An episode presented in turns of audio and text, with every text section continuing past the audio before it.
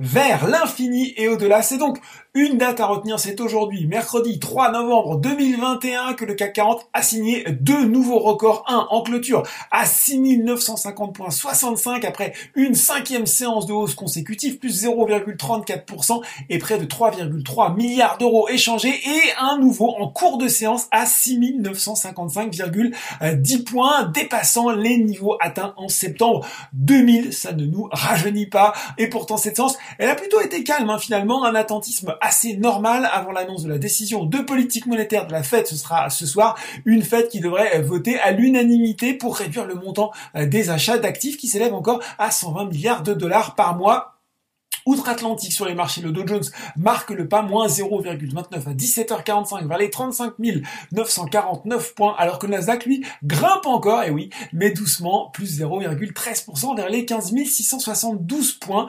Euh, à noter du côté des statistiques, l'enquête ADP sur l'emploi dans le secteur privé qui a fait ressortir 571 000 créations d'emplois en octobre, un nombre largement euh, supérieur aux estimations. Du côté des valeurs sur le marché français, eh bien, on n'a pas eu de très grosses variations aujourd'hui. Un deuxième euh, euh, séance de rebond quand même à noter pour Worldline qui profite également d'un conseil maintenu à achat de la part euh, du bureau d'analyse Jeffries, même si l'objectif de cours a lui été ramené de 100 à 70 euros. Worldline qui domine donc euh, les hausses du SBF 120 devant CGG et Valeo. À noter également la bonne tenue euh, de Maison du Monde, alors que cette fois c'est Midcap Partners hein, qui a confirmé euh, sa recommandation d'achat et son objectif de cours à 28,90 euros.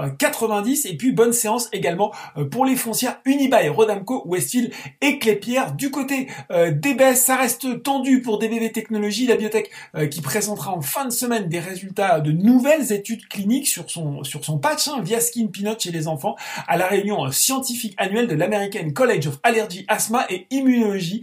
D'ailleurs, on retrouve Neoen, McPhee Energy et Valneva, alors que sur le CAC 40, eh bien, c'est Airbus qui perd de l'altitude, de même que euh, Total Energy hein, qui se replie avec euh, le baril de Brent, puisque ce dernier abandonne 2% euh, autour des 82 dollars 35. Voilà, c'est tout pour ce soir. Maintenant, n'oubliez pas tout le reste de l'actu, éco et finance, et sur Boursorama.